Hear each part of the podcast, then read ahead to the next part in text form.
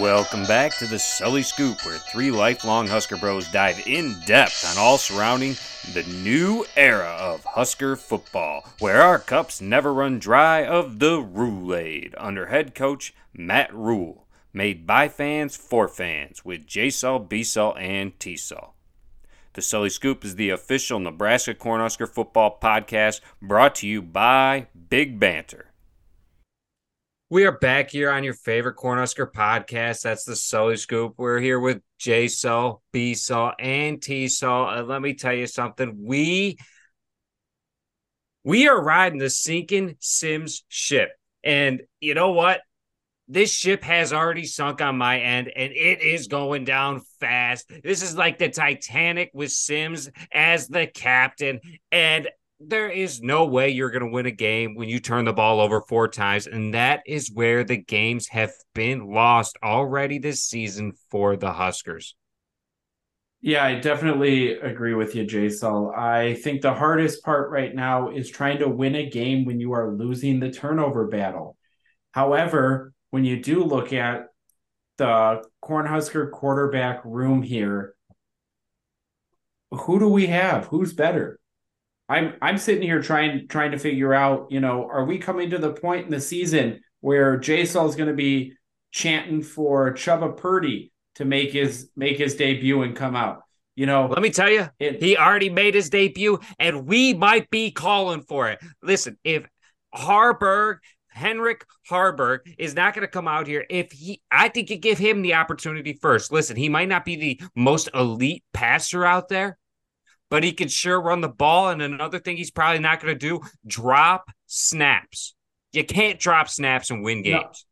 No, I'm not defending the drop snaps. All I'm saying is he's defending the fumbles. I'm sitting here telling you that Sims is the best athlete in the quarterback room that we have. I think the issue is Satterfield not utilizing the offense correctly. Listen, I'm not disagreeing that he's the best athlete that we have. Haarberg's just as good as an athlete, I would say. He's not better of an athlete, but he's probably just as good. And let me tell you something, what makes him better as an athlete, especially on the football field, is when you can hold on to the ball. Turnovers is what is losing this season. The past two games, Minnesota, Colorado, yes, two tough games to start the year, especially under a new head coach. That is what has lost us the games. We lead college football in turnovers, and it comes down to Jeff Sims at this point. 4 turnovers in back-to-back weeks. You put that on the quarterback's shoulders, especially when he has 3 apiece in both games. Yeah, JSul, I'm 100% with you on this one. It comes down to turnovers. Ultimately, the most frustrating thing for us Cornhusker football fans right now is the fact that our team is better than what our record shows, and our team is better than what our team is showing us right now. And I know that Nebraska is the butt of everybody's jokes right now. And you know, that's all fun. That's all ha-ha, because we're 0-2. Totally get it. You know, I'm not going to take anything away from Colorado. They took advantage of the turnovers like any good team would do. And ultimately, if Nebraska's going to self-destruct and hurt themselves, Colorado's going to come in and take the points, as they should do. So that's the people saying that Nebraska beat themselves. Well, you know, if you take away the turnovers and the points off turnovers, Colorado still wins based on the scoring margin. The issue that I have is the fact that us as Nebraska fans, us as just college football fans, were robbed of a very good competitive college football game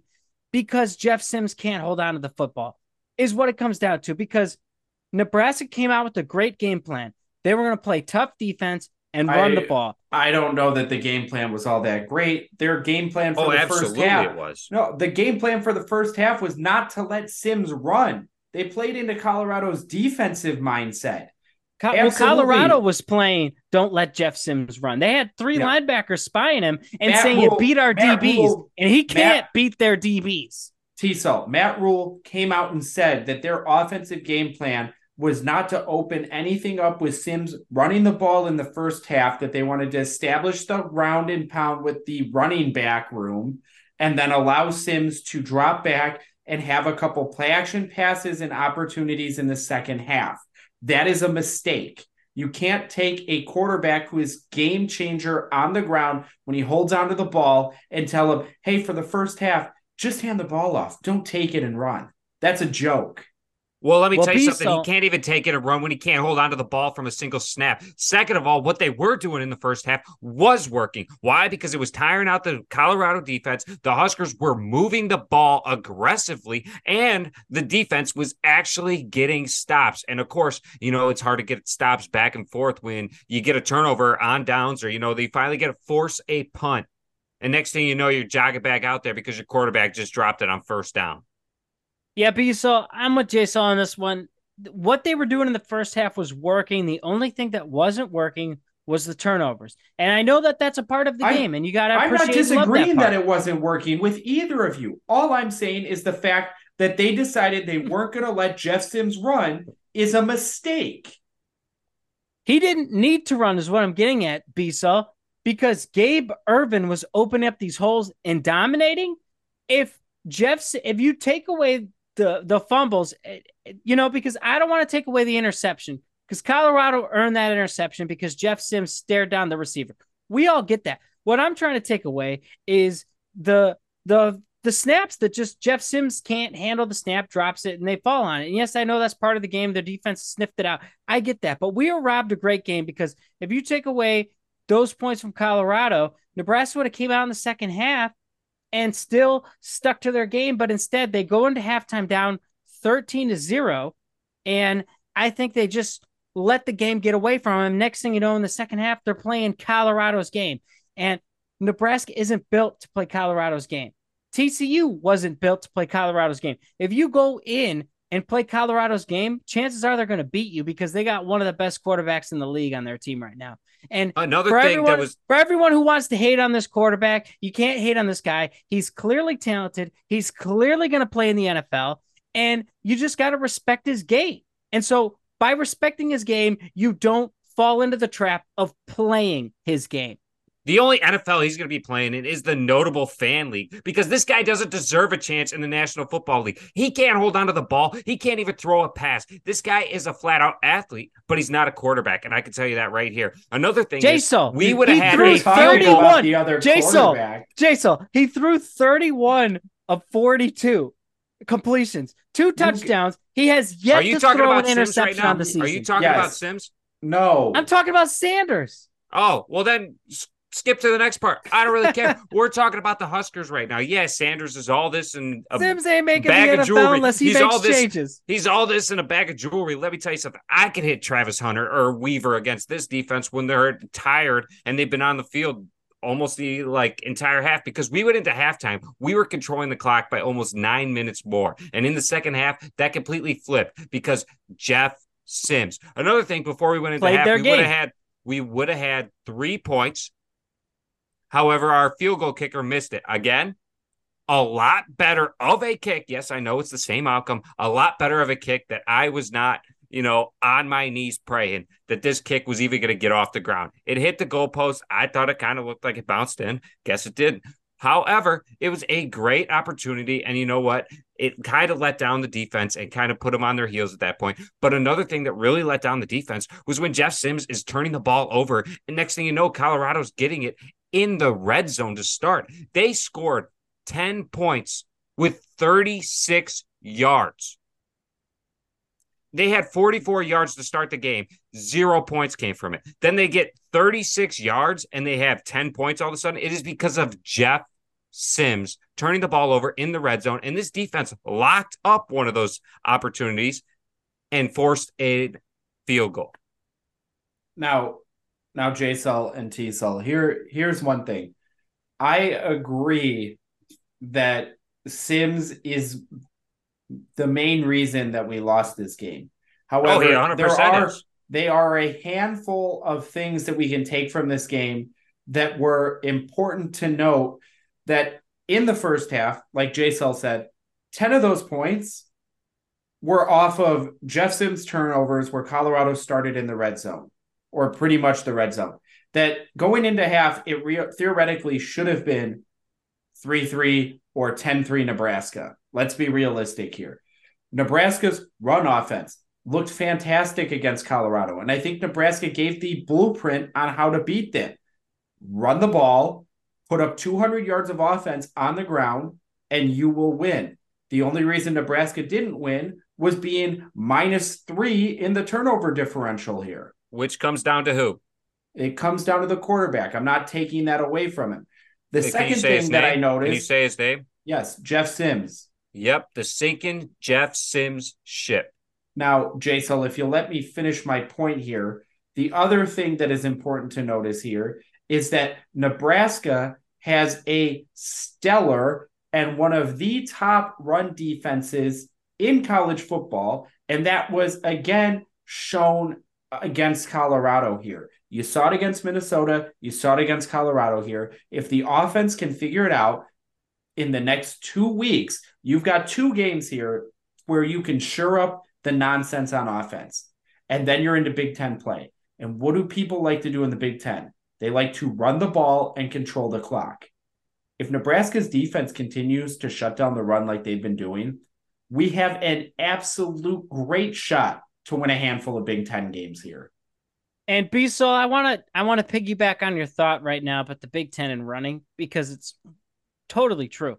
But the number one thing that gives me confidence going into Big Ten play is we're not going to see a quarterback like Sanders in the Big Ten.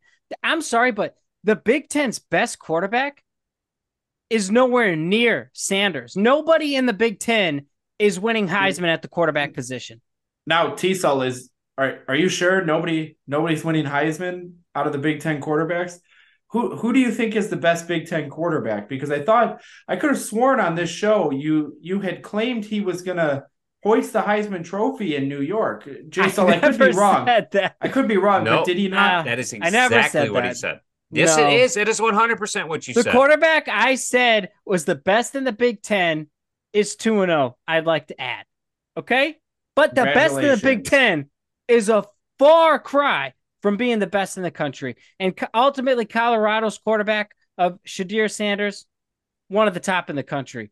And he probably will be going to the NFL after the end of the season because he's having a phenomenal season. And looking at Colorado's upcoming schedule, Beisel, you said we showed the blueprint of how to beat them. Play tough defense and run the football. Nobody on their schedule is going to be able to play tough defense and run the football. There's not one single person on their schedule that I say, hey, you know what? They're going to have a solid run game and play tough defense. Because guess what? The Pac-12 is not known for defense, and they're not known for running the football. So I'm not saying Colorado's going undefeated by any means. I fully expect USC to beat them, and I fully expect them to drop another game. But Oregon, people are claiming Oregon's this tough dog. Guess what?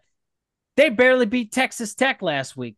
And we know Texas Tech is ass. They're not competing in the Big 12. And Colorado just beat TCU, who's probably going to beat Texas Tech. So if Oregon thinks they're going to be able to, curb stomp Colorado when they come in, guess what? They better think again. And I'm looking across their schedule. They might be, and I would say on the low of the low end, they're an 8-win team. And on the high end, they're either 10-2 or 11-1. And they're in probably the Pac-12 championship from the way you're making it sound like this Colorado team has a cakewalk of a schedule here, TSul. When you run that kind of West Coast offense, that is going to work in a conference like that. So I have to agree with TSul on this. If they were in the Big Ten, however, I don't think that they would win that many games. I think, if they were in the West, they would. For both of you, Colorado's got 6 ranked teams in their remaining schedule here. And that's who's ranked at this moment. And how many Travis Hunters are on that team? Are going to be ranked at the end of the season. How many Travis Hunters they got on the team? Wow. How many Shedeur Sanders do they got on the team? Hold on, how many Jimmy Horns do they got on their season? Yeah. On their team. Now you guys can sit here and name all these kids that Deion brought to Colorado. That doesn't bother me. Talent. And he could have brought to Nebraska. Let's just remind everybody that, too, because he would have came to Nebraska if we offered him. I don't think it would have worked at Nebraska. It would have worked in the Big Ten West. It wouldn't have worked. It wouldn't have worked at Nebraska. I agree. However, TSul's just trying to talk loud here because everybody's glossing over this hot take that JSul just missed him say, that none of the 6th-ranked teams that Colorado has on their schedule remaining will be ranked at the end of the season. That means that the only undefeated team, as JSul said, who's on Colorado's schedule will not be ranked at the end of the season. I'm not saying none of them. I'm saying none of them. No, you said none of them were going to be ranked at the end of the season. That would also mean that one of my college football teams, playoff teams, is not going to be ranked. That would also mean because you picked an idiot squad. I'm sorry. Utah is sitting at 2-0 right now. Yeah, not for long. And so is Colorado. Yeah, we probably should have picked Colorado for the playoff, because if they knock off USC, they might be legit.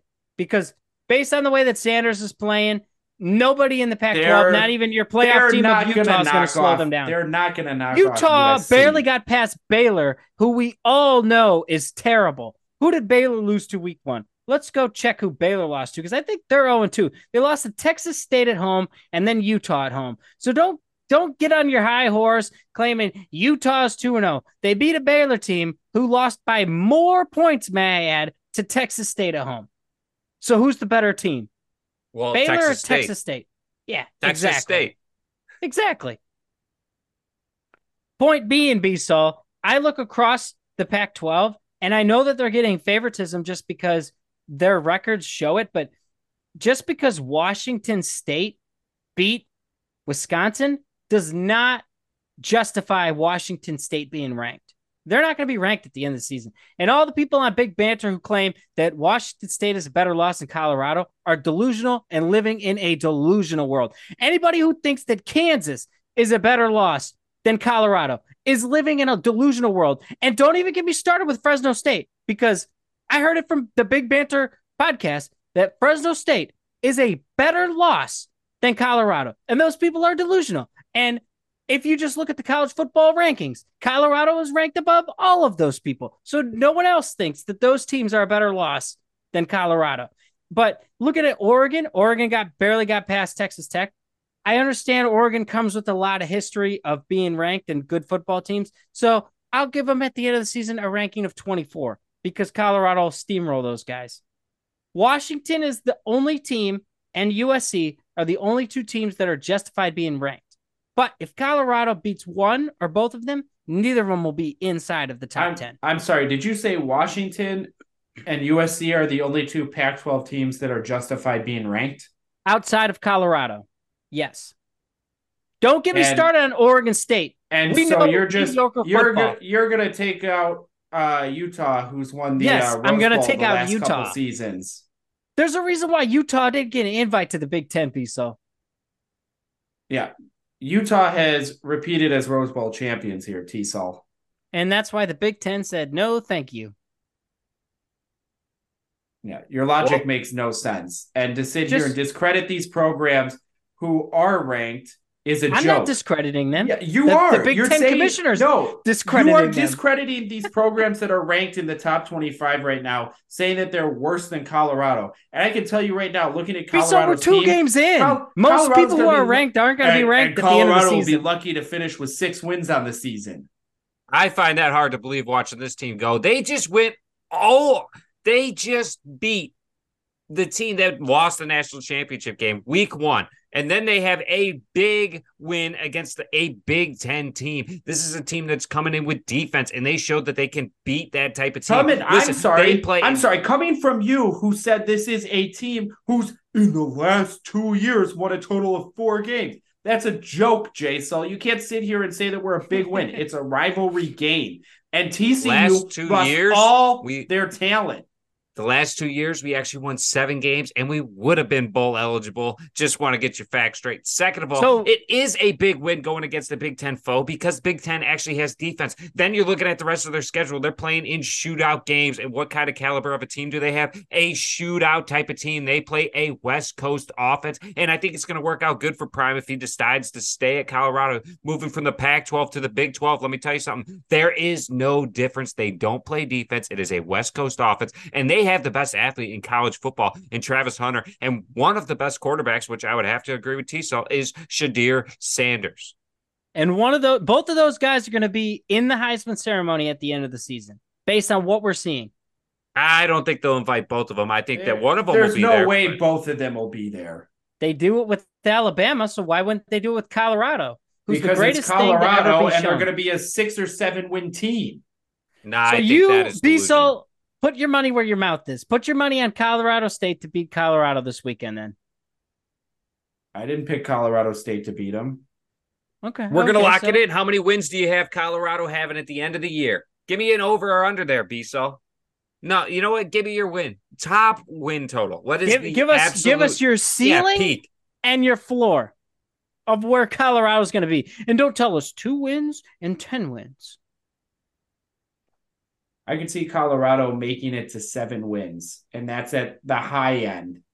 I think everybody in the college football landscape is laughing at that response right now. That is absolutely correct. But we're apparently, flipping it back, except for the big banter foes who think that Kansas is a better team than Colorado, because that is just mind-boggling to me, and probably coming from a homer of an Illinois fan base, as I may say. Yeah, well, they might not have known what sport they were playing. Again, this was not basketball. This is football we're talking about, and Kansas is irrelevant.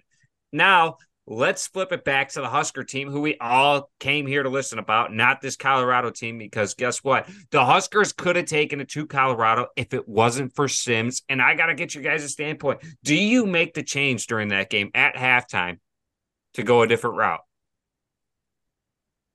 Jay, so now, that's a tough question, okay? Because I know sitting on my couch, I was screaming for Sims to come out of the game at halftime. I know that I was. But on the outside looking in, I get it. We're 2 games in, and if you bench Sims now, you can't go back on it. So I get why they stuck with him, but ultimately, they were conceding the Colorado game by jogging him back out there, knowing what he was doing on the field. Does that make sense? So because this Colorado game isn't a Big Ten game, they were willing to concede the second half with Sims on the field, because at that point in time, Haarberg would have gave us probably a better chance to win, but you probably still lose with him on the field because he's not going to keep up with Sanders. Now, I think there's 2 things here. I think you would have been more inclined to make the change to either Haarberg or Purdy if you had confidence in them at being your quarterback. Everything that you've heard out of camp and everything, I mean, even in the first game against Minnesota, you were in the game, but he had 4 turnovers. So there was never a doubt that they weren't going to keep trotting him out there after all the takeaways or all the turnovers and giveaways, because there is that big a drop-off in the quarterback room. Matt Rhule said in the post-game press conference that he never once had a discussion at half. It was not brought up. Jeff's the guy. They weren't going to make the change to Henrich or to Chubba. And that must tell you a lot right there, that the offensive staff doesn't think. What's false? He actually went to Satterfield and asked if he wanted to make a change. And Satterfield was the one that told him that he did not want to make a change and that he was going to ride with Sims. In the post-game press conference, Matt Rhule said there was not a discussion. You're going to want to go back and rewatch that. You're going to want to go back and rewatch that. Not a discussion about it. Yes, it was. He did go and ask him. They were going to trot Sims out. The only reason Sims came out later on was he got tweaked. He went and asked him, which would mean there was a conversation about it. Second of all, I would have made the change. Listen, you guys can, get on Haarberg, say he's not that good, or you could get on Purdy and say he's not that good. Listen, they got to that level playing football because they were that good at a certain point.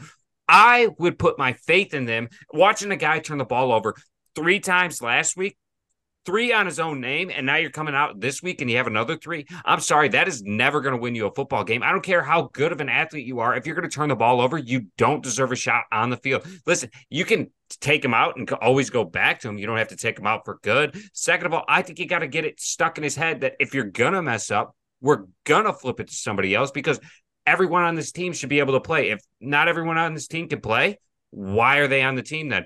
Go look for some walk-ons that could play quarterback. If you have no faith in your backup, what are we doing throughout this entire season? Why are they on scholarship if you have no faith in your backup? You have a backup because you have the ability to go to them and willingly go to them. Nobody willingly goes to their backup.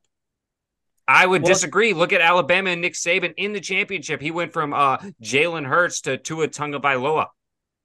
Which led them to winning the national championship. You're sitting here talking like it's a guy. That wasn't a drop-off. That was going from two guys who had played and won at the highest level of college football. They're playing at the highest level of college football. Season. It's two completely different things. It is Division I college football. Is that not the highest level of college football, playing in the Power Five? You're talking about a guy who has zero snaps logged under his belt. Was he a backup? Was Tua Tagovailoa the backup? No. Yes, he was. He was the backup to Jalen Hurts. And you want to know what Nick Saban did? In that game, he was not the starter, but he was not a backup. He started multiple games that year. He was the backup. If you don't start the game, you know what that makes you? It makes you the backup. Second of all, let me tell you something. Why is Nick Saban one of the best coaches in college football? Because he does not have this relationship with the player that he's going to ride or die with him. That is what was Scott Frost's downfall. He rode with the player and wouldn't change it. This is going to be the downfall of Matt Rhule, and that is why I'm already on the fire Rhule train, and you can abort it anytime you want. Choo-choo, we're already riding, because if you can't go to your backup and you're going to ride with a guy that's given up 6 turnovers in 2 games, BSul, get ready for a long season. Every kid on the team is there because they can play football at that level. You're making a horrible take right now, because what also don't understand is these guys have had a total of 14 practices with this coach. Flip it back. You are in a whole new offense, a whole new scheme, and you are learning on the fly. Do you want to know what most teams do in this situation? Most teams open up against 3 schools that they should steamroll, whether it's an FCS school, whether it's, a group of 5 school or any of that. Doesn't matter. Opened up against two tough opponents. You opened up against a top 10 defense in Minnesota, and you opened up against a top 10 offense in Colorado. So what happened with Colorado, huh? They opened up against the national championship runner-up, and with a new coach, mind you, new players and everything, and they came out and won the game. What's the difference? We went against Minnesota. Is Minnesota better than TCU? I don't think so. Yes, second of all, let's go to this. How about this? Carson Wentz for the Philadelphia Eagles was the starting quarterback. He gets hurt. Are they going to roll him out in a wheelchair? No. They put in Nick Foles, and you know what he does? He goes out there and plays at the highest level. Why is it the highest level? Because he's in the NFL. I don't care that he's a backup. You're talking about an injury for somebody to replace it. That he is a backup. Listen, he is at the highest level. He goes out there, and you want to know what he leads him to? A Super Bowl championship. And you want to know why? Amen. You want to know why? Carson Wentz got hurt. Oh, there you go. Did Jeff Sims get hurt? Yes. That's why Haarberg came in the game. Already a little too late. You have to be willing. If you're going to be a successful coach, you got to be willing to go away from your players if they're not having a good day. Yeah, why am I going to ride with a guy that's turned it over 6 times in 2 games? I mean, what do you think he's just magically going to have stick him on his hands the next game and hold on to the ball? This guy is pathetic, doesn't know how to hold on to the ball. Sims' sinking ship is going down, and unless Rhule figures out a way to either get him to hold on to the ball or finally makes a change to somebody else, the fire Rhule train is already left the station, and we can pick you up at the next one. So if you're done trying to make your point off of 3 completely different situations, I can tell you right now, Jeff Sims is the best quarterback on the Nebraska depth chart, and he will be trotted out in a get-right game against Northern Illinois. He's got the most turnovers out of any quarterback on our team, that's for sure. Because he's been the only one playing. All right, BSul. I'm going to jump in here, okay? I'm going to play middle of the road right now because I'm half in. I told you I dipped my toe in from the get-go. I didn't cannonball like BSul up here. And, I didn't just avoid the water like JSul and avoid the sunlight and really just avoid I saw you buying your train ticket. You are a liar. You're getting out at the next station. What I'm telling you is this. I agree with BSul that Jeff Sims is the best quarterback on our roster. There's no doubt about that. But I also agree with JSul. You can't hang on to the football and you turn it over. You got to get benched for the next guy. Because here's what I'm going to tell you. It seems to me like they conceded the Colorado game since we had all the turnovers going in. You come out in the second half, you figure nothing's going to change. If we were playing against Northern Illinois, and we turn the ball over against them like we did against Colorado, we might not beat Northern Illinois. So you got to fix that. And ultimately, you got to jog out the guy who's going to get you the victory.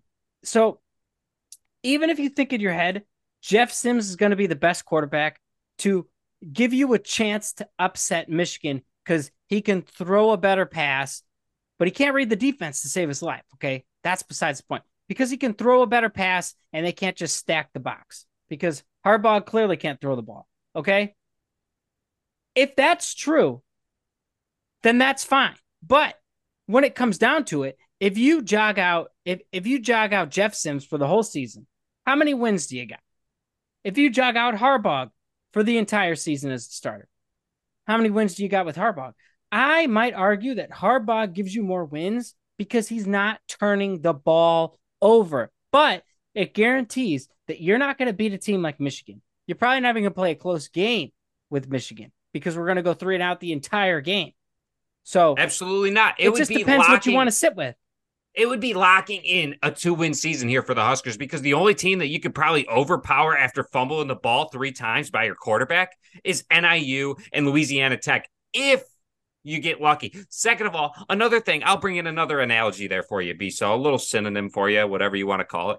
Again, I'm like T-Saw here, didn't pass English. So it's like in baseball. Listen, I'm not saying Jeff Sims isn't the best talented quarterback we have or most talented quarterback we have. Best is a different word. Most talent. He definitely has the most talent in his thing. But in baseball, you would call this kind of person who can hit off the tee, but not against live pitching. It's a showcase player. Listen, Jeff Sims is a showcase type of player. He's not a game speed type of guy. So you're saying he's a practice hero. Absolutely, 100%. This guy can go out there and do it in a 7-on-7. He could do it in practice, but there is a reason that Georgia Tech was leading college football in turnovers last season. So, JSul, I kind of was thinking the same thing because coming out to start the season, I was wondering if Jeff Sims could handle the spotlight of Nebraska, the spotlight of big games in college football, because ultimately at Georgia Tech, he probably got no major highlight games, or maybe one with their game against Georgia. But let's be honest, that's on rivalry weekend, and nobody's tuning in to watch Georgia versus Georgia Tech. People are watching the Iron Bowl, or they're watching Ohio State, Michigan, or some other game that, you know, is their game, not Georgia versus Georgia Tech that everyone knows is a blowout. So point being is this: you start the season Thursday night, you're the only game on, and everybody in the country is watching Nebraska versus Minnesota. That's a big spotlight game. He's not used to that, you know, and when it came down to it, he fumbled, or as you would say, threw the ball away to the defense the entire game and, you know, intercepted the game away in a sense. Game two, Colorado should be an easier matchup. Not everybody's going to, you know, tune to this game. There's going to be bigger games on. Uh-oh, what's that? Colorado upsets TCU. And now Big Noon Kickoff is following you again. So now you got them 2 weeks in a row. Well, guess what? Now you got an even bigger spotlight game than the week before. And clearly he can't handle it. He fumbled 3 times. And I know that they gave one of the fumbles to Gabe Ervin. That's a bunch of BS. He didn't stick it in the guy's gut. That's what you got to do as a quarterback. I'm giving him 3 fumbles, and then I'm giving the other one to the center who snapped the ball with the guy right behind him, because that just didn't make any sense. So the point being is this: maybe he just can't handle the spotlight, or he wasn't ready for it. And now you got Nebraska media, which is, you know, Big Ten media, you know, just big game media coming at you. And you don't have that at Georgia Tech. So I wonder how he's going to show against Northern Illinois, because I could tell you this: if he fumbles in the first quarter, he's done. He's done for the game, because we have to win that game. If you come out and lose Northern Illinois and you start the thing 0-3, I'm jumping on the train with JSul. I'm on the fire rule train. I don't want a year 2 of this, because Scott Frost did the same exact thing. And listen, T-Saw, I already told you, I already saw you buy your train ticket. I already know you're getting on at the next station, and we are not far away from it. Second, so you're betting on Northern Illinois to win then? No, I'm not saying I'm betting on Northern Illinois. I am just betting on Matt Rhule's downfall. What is going to be his downfall? That he's going to ride with Jeff can't hold on to the ball, Sims, Butterfingers. Listen, Jeff Sims stinks. You got to get it in your head. This guy is terrible. He's the most overrated quarterback in college football. We are all watching it. His QBR is 34 back-to-back weeks for a reason. For a reason. He did not throw a touchdown pass in that game. I want you to remember, you were saying Haarberg was a worse quarterback. Haarberg had a touchdown pass and a higher QBR. Haarberg did not fumble the ball. Yes, he wasn't out there as much, but we also saw him in the Minnesota game catch a ball, and you want to know what he didn't do? Fumble the ball. What has Jeff Sims been doing? Fumbling the ball. Yes, he might have all the talent in the world to be able to run past every single person on the field, but if you can't hold on to the ball, you don't deserve to be on the field. And it is because turnovers has been what has led to the Huskers losing. Well, and JSul, I'm not going to put it all on Sims. I'm not saying this loss is 100% on Sims like you are. I'm not. Oh, I am 100%. No, why? Because the defense kept us in the game. The defense kept us in the game. What turned the ball over? Jeff Sims. Jeff Sims is who turned the ball over. Gave it to Colorado 2 times in the red zone going into score. Now, then, if you two are done talking about Jeff Sims. No, I'm not done talking about Jeff Sims. Because you haven't even broken down the freaking Colorado game yet. You're a moron. You're sitting here saying that they gave up the game against Colorado, and they didn't. They were down 2 scores at half. There's no way did they. Why were they down 2 scores at half there? Because of Satterfield. Sims. No, because of Satterfield calling terrible plays. Are you kidding me? I could go undefeated with this team if I was calling the plays. You don't put Jeff Sims into a passing situation after coming out. Your defense was just on the field for 12 plays. Colorado drives down the field. What do? You come out and throw the ball 3 times. Incomplete pass. Defense back out on the field. That's going to wear your defense down. One of the top 10 defenses in the country. That is part of the reason that this game got out of hand at the end. Had nothing to do with it at the end of the game because of the turnovers. The turnovers were in the first half. That put us behind. We come out. We score on our first drive. Then all of a sudden, our defense is on their heels. They give up a score. And then it's like, okay, let's try getting cute. Let's try passing the ball. Let's try doing things that weren't working at all for us. It's a joke. Satterfield is a joke, and he's the issue on the Nebraska team. Absolutely not. You didn't. Nope, I'm clapping it back at him first. Listen, all right, so it was 0-0 in the game. Yes, we already had a fumble, and yes, it was by Jeff Sims earlier in the game. But, however, we got lucky, whatever. They didn't end up scoring. However, we missed a field goal before, we go into the second quarter. Actually, this is in the second quarter that we missed the field goal. Then, Colorado punts. Guess where we have the ball? In our own red zone. And what happens? Oh, Jeffy Simmy. Oh, Buddyfinger. Yep, you guessed it. He fumbled, led to a field goal because they started with the ball in the red zone. This is to go into half. Next thing you know, he comes out. What does he do? Ooh, Jeffy Simmy. What are you going to do? Interception, Jeffy Simmy. Ooh. What happens? It leads to a touchdown by Colorado. Why? Because Jeff Sims turns the ball over and gives the other team more opportunities to score the ball. Listen, the Huskers, I don't even know how they had the opportunity to be out there and have the ball, the same amount of time. It was 29 minutes to 30 minutes. Same amount of time. And why is that? Because Satterfield is out there running the ball. At a certain point, you got to just hand the ball off. However, Jeff Sims can't take a snap, so you got to bench him.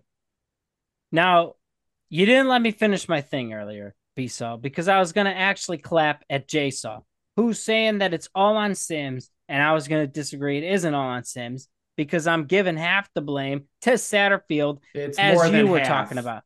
Okay, but either way, my point being is this. I'm only giving 2 true fumbles, because the one when he handed it to Ervin, he didn't stick it in his gut. And the other one, he was just looking left or something and just dropped it in the shotgun. But the one where he had... And he didn't go down to pick it up. He reached for one hand. 2 times he reached for one hand. That's besides the point. That's a coaching fix. In practice, I just go up. I talk to him in practice, say, hey, next time dive on it. That's an easy fix. This is a game. That is the game. You just lost the game. The game was already lost at this point. Find the pine. Point being this. Why did we run the same exact formation where we run a guy in motion right in front of the center? The center already snapped it and hit the guy in the side as he ran across the field for the first fumble. So Why did we do that again to where Billy Sims had to dodge the ball coming in and Jeff Sims couldn't react fast enough? It's like dodgeball. The guy in front of you moves out of the way and you get beamed in the face. That one I'm not putting on him. I'm putting on Satterfield for running the same stupid motion. Why are we snapping the ball when the guy's in motion right behind it? That to me doesn't make any sense. And number two, I got a number two first. Number two, we were running the ball in the first half so well with Gabe Ervin Jr. Why did that disappear in the second half? Okay. Because we couldn't get the ball to him because Jeff Sims kept dropping it. Second of all, we just stopped running it to him. And that's the problem I have. That was what we were succeeding with, and Satterfield got completely away from it and started, as JSul said, getting pass happy. So we started playing Colorado's game, and that's when they started to whoop us. And it wouldn't have happened had we just played our own game in the second half the way we did in the first half. You might not have won, but you know what? You would have been in the game until the final whistle because your defense would have been rested, and when they came out, they would have actually had a chance to stop Colorado instead of being gassed and getting lit up on the scoreboard. If you came out in the second half and continued to play the game that we were in the first half, you had a chance at winning. It wasn't just that you would have lost and it would have been a closer game. You had a shot. You were only down 2 scores and you scored on your opening possession.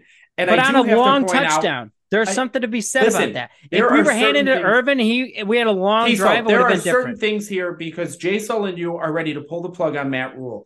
Each head coach has an opportunity when they come in to bring in their staff and their players. And let me tell you something. This is it. Am I saying that Jeff Sims was the right choice at quarterback? That remains to be seen. But through 2 games, absolutely not. No, through 2 games, it's not. However, he made a home run hire in Tony White. Tony White as a defensive coordinator is a genius. And I have to tell you right now, if Tony White gets a call this offseason that somebody wants to hire him as a head coach, Nebraska better throw the checkbook at him. That man cannot leave with what he's done with this defense. This was a bunch of rejects who were coming from a losing program under Scott Frost. All of these guys have been losers. These guys were losers for 4 years. And listen, we are 0-2 right now. But I have to tell you, to have a top 10 defense again, this is the best defense I have seen playing in the last 10 years. And so if the offense can put it together and score some points, this defense will keep us in every single game. I think this is the best defense we have seen since the Scott Frost best 3-9 team in history. That defense sucked. This defense sucked. That defense kept us in every single game. That defense kept us How many quarterback pressures did that team have? How many sacks did they have on the season? I think it's How many times did they give up 40-plus points? Because I'm sure it happened a lot. Yes, exactly. We just gave up 36 and you're coming at them. Listen, it was a bad. That wasn't on the defense. You just said we turned it over 40 times. We would have had a closer game with that defense. Just going to say that, but you know it's probably because Jeff Sims would have been there, and we wouldn't have fumbled. However, let me just say this: Martinez fumbled in every game. I am going to put some, and that defense kept us in every single game. So thank you for proving my point even more. I am going to put some blame on Satterfield here for you. Oh wow! Surprise. Because he didn't want to take out Jeff Sims. Because he didn't want to take out Jeff Sims. That's the only reason he's got the blame. Jeff Sims cannot be the quarterback going forward. Why? Because he turns the ball over. You can't win a game if you don't have the ball. So now, JSul, when Nebraska comes out this week against Northern Illinois, and let's say by some miraculous decision, they've cleaned up the offensive game because they're playing against a lower quality opponent here. And let's say he doesn't turn the ball over. You change your – I'm just saying, that's a joke. If by some, miraculous thing, they've cleaned it up to the point where Jeff Sims has a turnover-free game, do you change your opinion on him? That'll never happen. According to JSul's Twitter account, Frosty the Cornflake, who quotes JSul on Twitter at Cold Cornflake on Twitter, he said that if Jeff Sims comes out and looks good against Northern Illinois, JSul is going to put Jeff Sims back on his Heisman watch. You remember that tweet almost like you said it. Bold claim there, JSul. And listen, I wouldn't go that far beating Northern Illinois. He said it. I just read it off the internet. I wouldn't go as far to say Heisman contender if he beats Northern Illinois, JSul, but if that's what you want to stamp your name to, go right ahead. It's not what I want to stamp my name to. I want to stamp my name to that he is going to lead college football. I don't care what level, Division I, Division II, Division III, NAIA, in turnovers for the season if he continues to be the starting quarterback for the Nebraska Cornhuskers. Well, here's my point, okay? You didn't disagree with me there. You didn't disagree. It's hard to disagree with you right now. Absolutely, like it always is. JSul's always right. But you got to figure at some point they're going to fix it or they're going to stop playing him. So I feel like it's very unlikely he's going to lead college football in turnovers at the end of the season, because I feel like if he has one more game like Colorado game, he's done playing.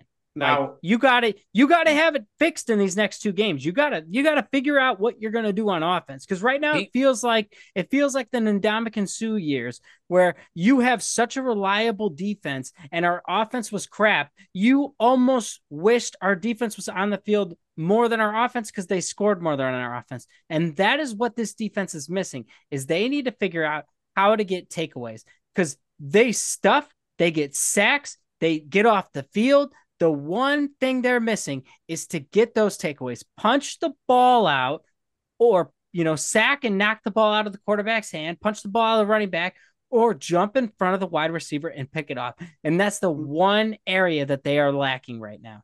Now, I agree with you, JSul. They're definitely missing in the turnover battle that the defense just isn't taking the ball away at a high enough level here. But I do have a question for both of you here. Do you feel like this Colorado game would have been different, since you're both blaming Jeff Sims and not enough blame is being put on Satterfield, that if we had the same offensive coordinator, same team, but if it was Casey Thompson, do you feel like the game would have been different? Yes, we would not turn the ball over that many times. I think we would have won the game if we had Casey Thompson. Well, I disagree with that. You think we would have won with Casey Thompson? You mean the guy who couldn't throw a touchdown pass against Ohio this last weekend? Threw two interceptions there, JSul. Again, that's not the same team. That's not the same team. He doesn't have the same wide receivers. I would argue that he just threw two interceptions against a lesser team. Would you disagree? Does he have our offensive line right now? Does he have our offensive line? I assume he's got a better offensive line, because the Nebraska team had him on his butt all season. How many turnovers did he have? Two interceptions against Ohio. Not quite Jeff Sims numbers there. Not quite Jeff Sims numbers. Oh, darn. He missed it by one. Actually, by four, if you want to count week one. Why? Because Jeff's turns the ball over. Sims is the quarterback. You're not going to win games when your quarterback turns the ball over 3 times a game. Well, JSul, my point being is this. Casey Thompson, he was fun to watch, he tried his best out there, but ultimately when it comes down to it, he's just not that good of a quarterback, and we would have got outplayed by Colorado. And Jeff Sims is an incredible quarterback. Look at him throw the ball. He's putting up 100 yards each game, through the air. And that's not even including the turnovers. Think about how many yards he has where he threw it to Colorado. JSul, what I got to tell you is this. Casey Thompson probably would have got picked off a couple of times against Colorado, because they would have been jumping all of his routes, because they know that I disagree. He doesn't have that strong of an arm. He doesn't.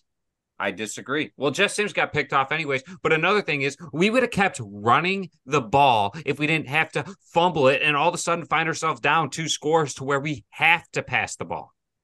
You don't have to pass the ball. We could have kept running the ball, and that's the issue with Satterfield. It was working. Why did you get away from it? Because you were playing right into where you needed to be, to where you were going to have their defense on their back, and all of a sudden you gave them just way too much confidence, and you gave them a chance offense in motion. And, JSul, what I got to tell you is this. Colorado's a better team than us. Even if we didn't turn the ball over 4 times, we still probably weren't going to beat them. We just would have watched and witnessed a really good football game, a top 25 matchup type of game, because ultimately when it comes down to it, there's no reason at all that we lost to Minnesota. We should have been 1-0 coming into this Colorado game, and Colorado would have been ranked 22. Nebraska probably would have been ranked 25, or they would have been sitting right outside at 26 or 27. And you're talking about a solid top 25 matchup people would have been wowed watching the game, and we were robbed of that because Jeff Sims fumbled, and then Satterfield became an idiot and got away from what was actually working in the second half. Yeah, I disagree with you there. I think this game would have been closer, however, if we didn't turn the ball over. If we didn't turn the ball over, we would have had an opportunity to win. If Jeff Sims wasn't out there, if Jeff Sims wasn't turning the ball over, we would have had an opportunity. We gift-wrapped them points after points. Even on drives where we were driving down the field, what happens? Oh, here comes another fumble. Oh, Jeff Sims. Who else would it be? So that's my point, JSul. I heard your point. I just disagree with you. We probably weren't going to beat Colorado. They just had more talent than us. And it comes down to the quarterback. Wait, Hold on.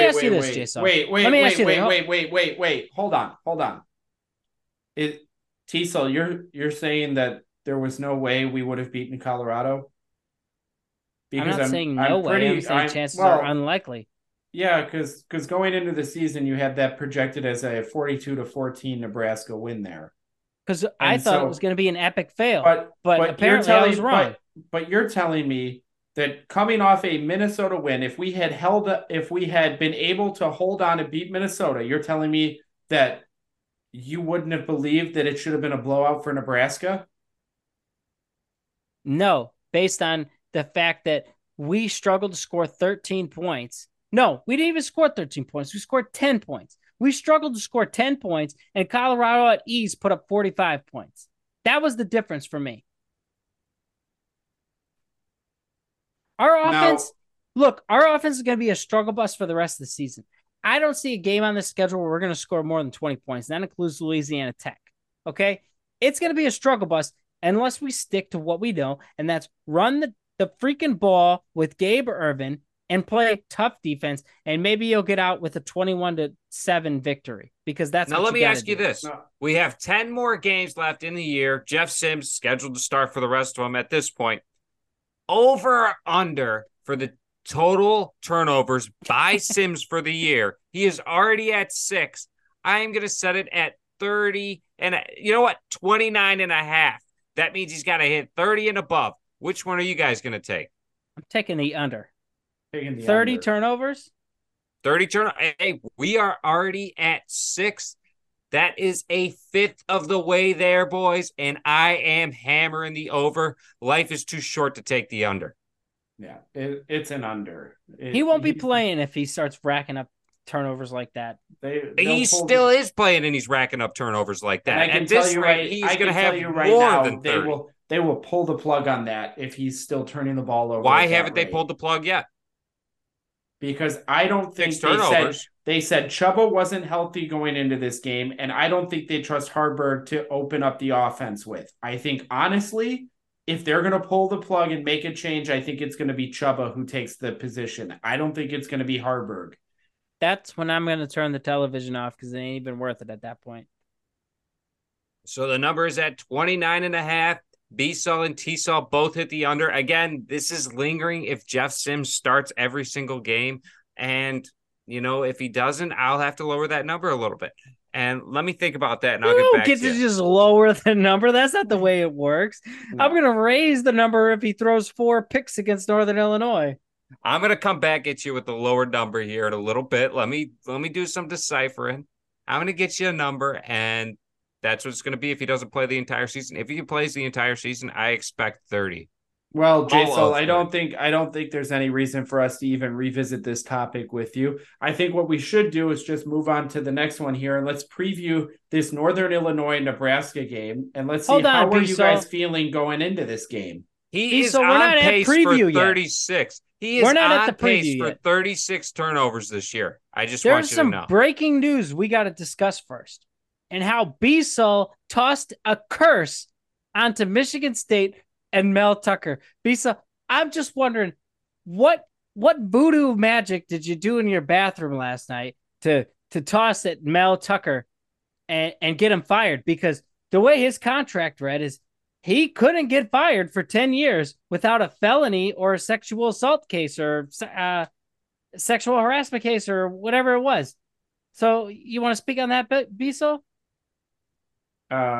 Yeah, it's pretty simple. When you're an overrated coach with not maintaining wins at a university in the Big Ten Conference, you're going to lose your job. That's as easy as it is. Even though it's negotiated contract that way, all it takes is rumors. Michigan State is the school that Larry Nassar's from, so all they had to do was plant the seed, and the athletic department wasn't going to even take a chance.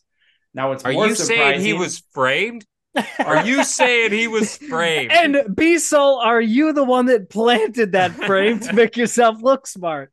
Now, why would I plant any seed when I think he's the most overrated coach in college football? Did you plant a frame? Not a seed, a frame. No, I'm not the one who framed Mel Tucker. However, what does look bad for this school is they already went through the Larry Nassar thing. And the Mel Tucker incident was allegedly brought forth last December. And the school had a third-party investigator look into it, and they gave their findings to the school back in July. And the school decided they weren't going to do anything until this hearing on October 5th, until it leaked what was found, and they let him go as of today, the 11th of September. You got a little bit more insider info than the rest of us. Are you sure you're not the one framing Mel Tucker? Because you didn't deny that he was framed. JSul's got to be back in a moment. He's got to delete a bunch of emails. It has nothing to do with that. All I'm saying is the way our justice system works, you're innocent until proven guilty. However, that's not how that really works on a day-to-day thing anymore. The schools have to protect themselves, which is why I believe he was suspended. And then did they officially make the move to terminate him as their head coach now? He's not going to be their head coach, but I don't believe that he's officially terminated yet. But based on the way that it is, there's no coming back from it because he's already going to be replaced by the time all the jury's said and done. But he has also come out and said, wait till the hearing. He's claimed it's a witch hunt. And so, we'll have to see how it plays out. But no, JSul and JSul, I never would have framed a guy who I think is an overrated head coach. Yeah, all I know is it's just crazy coming out of Michigan State. I wonder what Spartan Dog has to say about it on his bacon wire with the Big Ten, with Big Banter. And so for all the Sully Scoop fans out there, if you want to give a listen to the Michigan State side of the story, which they may be drinking the wrong type of Kool-Aid over there, who knows what's going on, but that's ultimately a 2-0 team that nobody believes in and nobody believes in now is going to, my prediction is going to be an epic fail. I mean, I expect them to be in the basement with Northwestern when it's all said and done. Yeah, it almost feels like the walls are caving in over at Michigan State. And you know what? It may have came at the right time. That is two coaches that would be, let go or fired on the Husker schedule that we still got coming up that have been let go this season. And that is to go with a new Purdue coach, a new Wisconsin coach. I mean, the walls are forming for the Huskers, and it is starting. There is a lot of promise. Just the question marks land at who is our quarterback. But, since we're all crapping on Satterfield about his offense and stuff, I just want to turn the clock back to that Minnesota game. Another thing to just continually point at is the fact that they said Anthony Grant isn't the starter this year, and he's third on the depth chart for his fumbling issue. But yet, with 2 minutes left on the clock, instead of jogging out Gabe Ervin, the beast, rhinoceros running back we got back there, we jog out Grant with the fumbling issue. And what happens? He fumbles it, Minnesota gets it, game. And would that have happened with Gabe Ervin? Probably not. So that's another thing that we could point to Satterfield on is you cost us the Minnesota game. You cost us our chance to compete in the Colorado game. All I need is one more strike. I'm up to two. All I need is one more. Now, the other side here, too, is if you had any questions or any concerns about Satterfield, you could just go back and look at South Carolina's game film from last year, because that right there will tell you exactly the offensive coach that we brought in.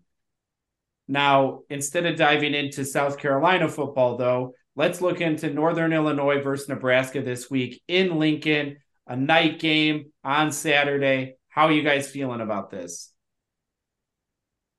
Well, JSul, a lot less confident than I was last week, and that's because of our showing with Sims and the turnover issues that continued to linger. We thought it was just maybe a bad game, and now we realize maybe it's not just a bad game.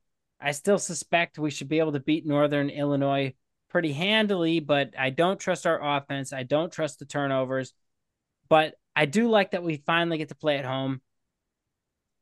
I would say 70 on a Husker win, which is, for the caliber, pretty pathetic. Well, let me tell you, JSul, I am not confident in this game. I am not confident. I just wanted to repeat that for you because this is NIU. As a Big Ten foe, you should take down a MAC school. However, this MAC school, week one, beat an ACC in Boston College. They went to overtime, but they still beat them. This is a team in NIU that likes to pass the ball, not run the ball, so don't. I mean, our run defense is still going to be top tier in college football at the end of this game. JSul, this is a MAC team that just lost to Southern Illinois as well. So don't hang your hat on an overtime win against Boston College. They lost to Southern Illinois. And I would be worried if we were playing Southern Illinois as well. And why is that? It is because we have so many question marks on offense. Can we even score? Can our quarterback hold on to the ball? Can we not turn over the ball? Can we win the turnover battle? That is where our question marks come from. I would like to hope that with even 4 turnovers, because, you know, I got to give Jeff Sims his 3 and one will come from somewhere else. I think we should still win this game. And JSul, I got to point out some facts for you. Northern Illinois is jogging in a familiar quarterback that Nebraska has seen before in Rocky Lombardi. So he must have transferred in there from Michigan State. I never thought he was all that good and clearly needed at Michigan State. And that's why now you find him at Northern Illinois. His season stats, he has 462 yards, 1 touchdown, 3 picks, a 28.8 QBR. So JSul, he's in the same realm as Sims to where this could be a turnover fest. And ultimately, when it comes down to it, if he comes in this game and we make him look like Patrick Mahomes, that's a big red flag for our DBs. If we don't get any interceptions in this game, that's a big red flag as well. But I expect us to get some takeaways. I expect us to just continue pounding in the sacks.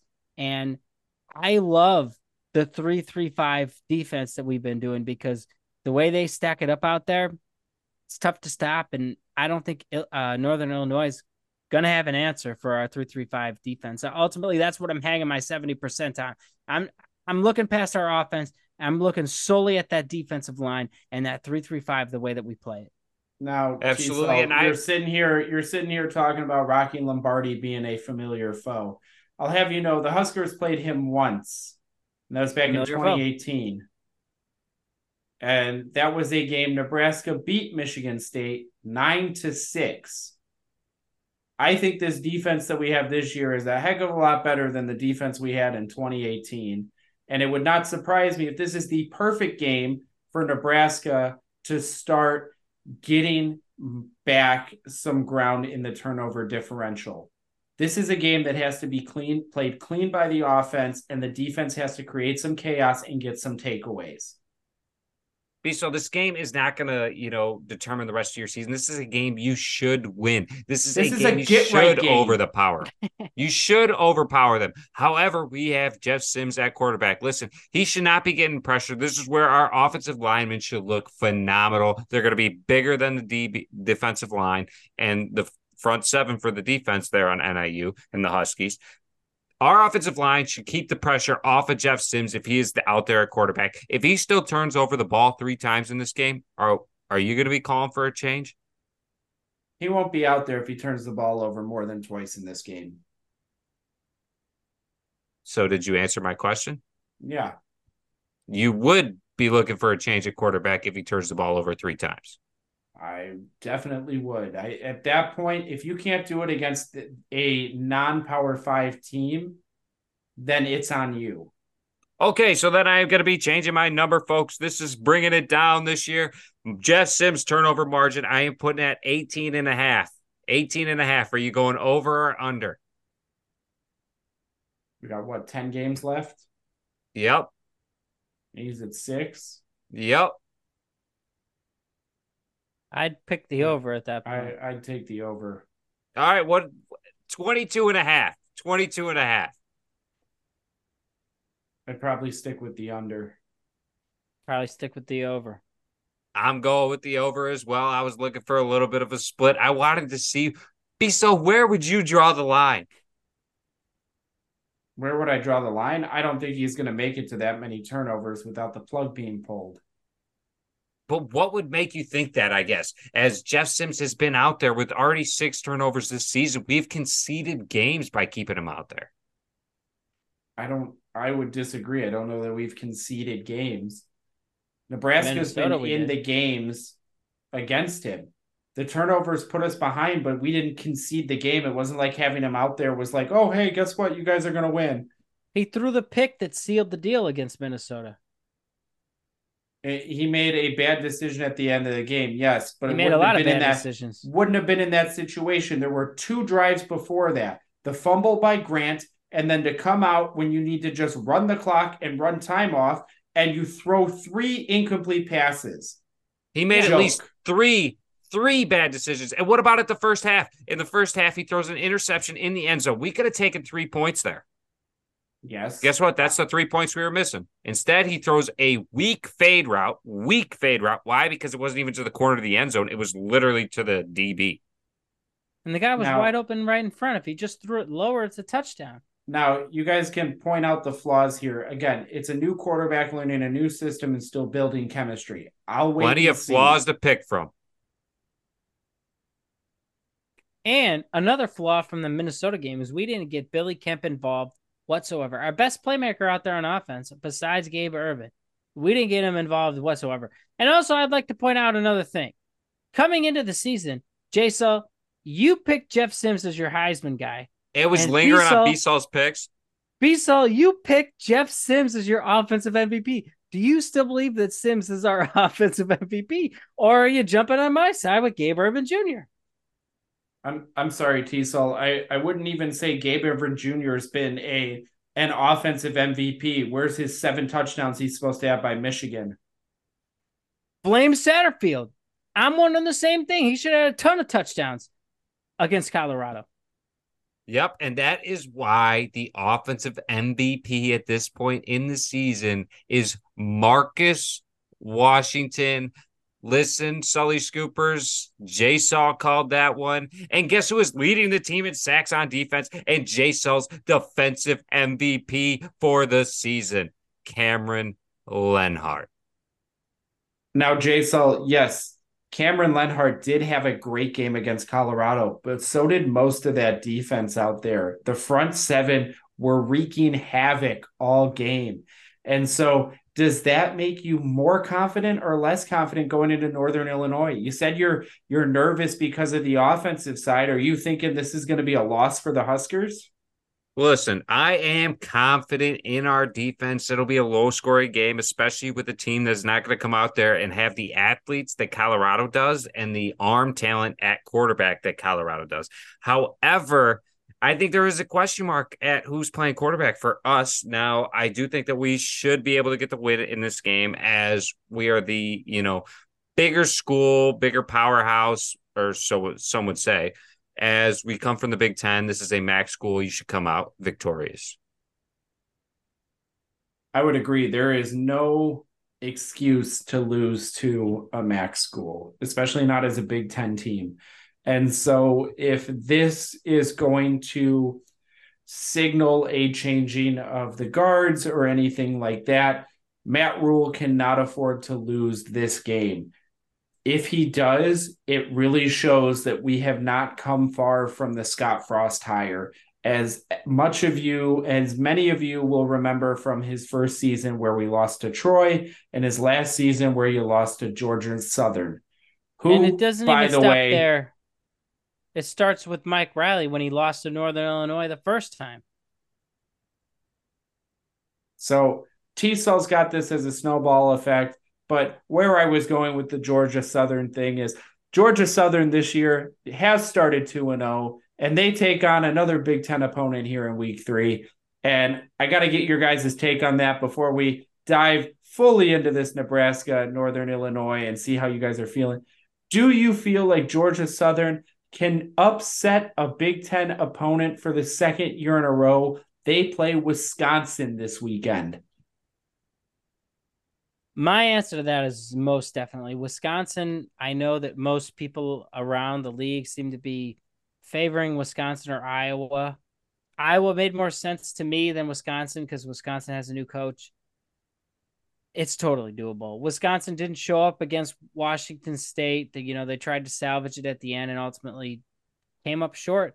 And for people ranking Washington State in the top 25 is an absolute joke because Washington State's probably going to come out this week and lose as well. So it's just going to go to show that Wisconsin lost to a bad opponent, and Wisconsin is still not a good team. Wisconsin is likely going to be that 6 or 7 win squad. I'm telling you, they hired their Mike Riley and they're on their way down. See, I would argue that they hired their Scott Frost, and that doesn't make it any better for them. I mean, Scott Frost did lose to Georgia Southern, and I do want to say that Week 1, Wisconsin barely snuck away from Buffalo. Yes, they were still trying to gain their identity. They're a totally different offense coming in. It's, spread offense. But people didn't give us that excuse. Exactly my point. They give it to Wisconsin. Why? It's because everyone likes to, pick at the Huskers because the Huskers used to beat up on all of them. So now that they're on top, they feel like they're all this and that. But everyone knows the Huskers are a sleeping giant. That's why if you ask anyone that's just a college football fan, every single person that's a college football fan knows what happens in a Husker game. It is because we have the best following in college football, and we are one of the worst Power 5 schools at this time. That's what makes it special to be a Husker fan is you guys all still care. We all still care. But so does everyone else around college football. They know what happens in the Husker game. Listen, I don't know what happens in half of these games. I have to look up the stats, or if I'm not watching the game, I could care less. Everyone else knows what happens in the Husker game, and that means something special. But I do want to say that, getting back to this now, Wisconsin did just lose to Washington State. I think now they're kind of shaking in their boots, trying to still find their identity, being a new offense. They're not running the ball as much, and you haven't seen Braylon Allen as much as before, that I could see Wisconsin dropping this game to Georgia Southern. It is like a Nebraska from last year. A Nebraska at this point was still trying to gain their new identity. It was a Week 3 game, but we had a new offensive coordinator and a new defensive coordinator that it's a lot of the same aligning. So all in all, JSul, we both believe that it could happen. Which is about where I'm at as well. And so JSul, how are you feeling about this Northern Illinois game? Well, I told you I'm not confident. I got it at about a 70. The thing that gives me up to a 70 is the fact that our defense has been great. And we play that 3-3-5 where we have 6 guys on the line and they don't know who's coming and who's not. And ultimately, sometimes we send them all and there's just nothing you can do. So I'm going to lock in a Furrow dub this week. JSul, are you also committing to a win this week? Yep, I have locked it in and I will double down. Doesn't mean I'm not on the train yet. Because, boys, I got here first, and there was a lazy boy open. Now, with that being said, and you guys got to win, I think this is the best opportunity for the Huskers here, like I said, to start making some ground up in the turnover differential. I want to know, we're going to take it back a couple seasons here. I want to get your guys' pick 6 for the week. Listen, JSul, it's probably not good to throw it back because I believe when we started doing the pick 6s and choosing on air, we never had an interception. But with that being said, going forward, I am going to be selecting Malcolm Hartzog. JSul, that's a good pick. He's a reliable corner. He's ultimately one of the better picks you could make, but that's not the guy I'm going with. I'm going to lock in the only guy with a interception on the season, and that would be my buddy Omar Brown at safety.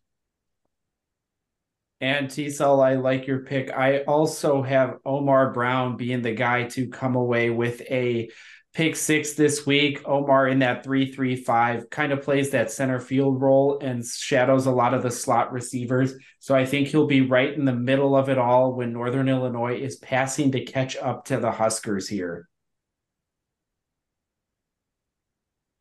Well, thanks for joining us for another week of the Sully Scoop. You're here with JSul, BSul, and TSul. And don't forget to follow and like, and you can catch us on anywhere you listen to podcasts, Apple, Spotify, and YouTube. And you can find us on Twitter at Sully_Scoop. Go Big Red.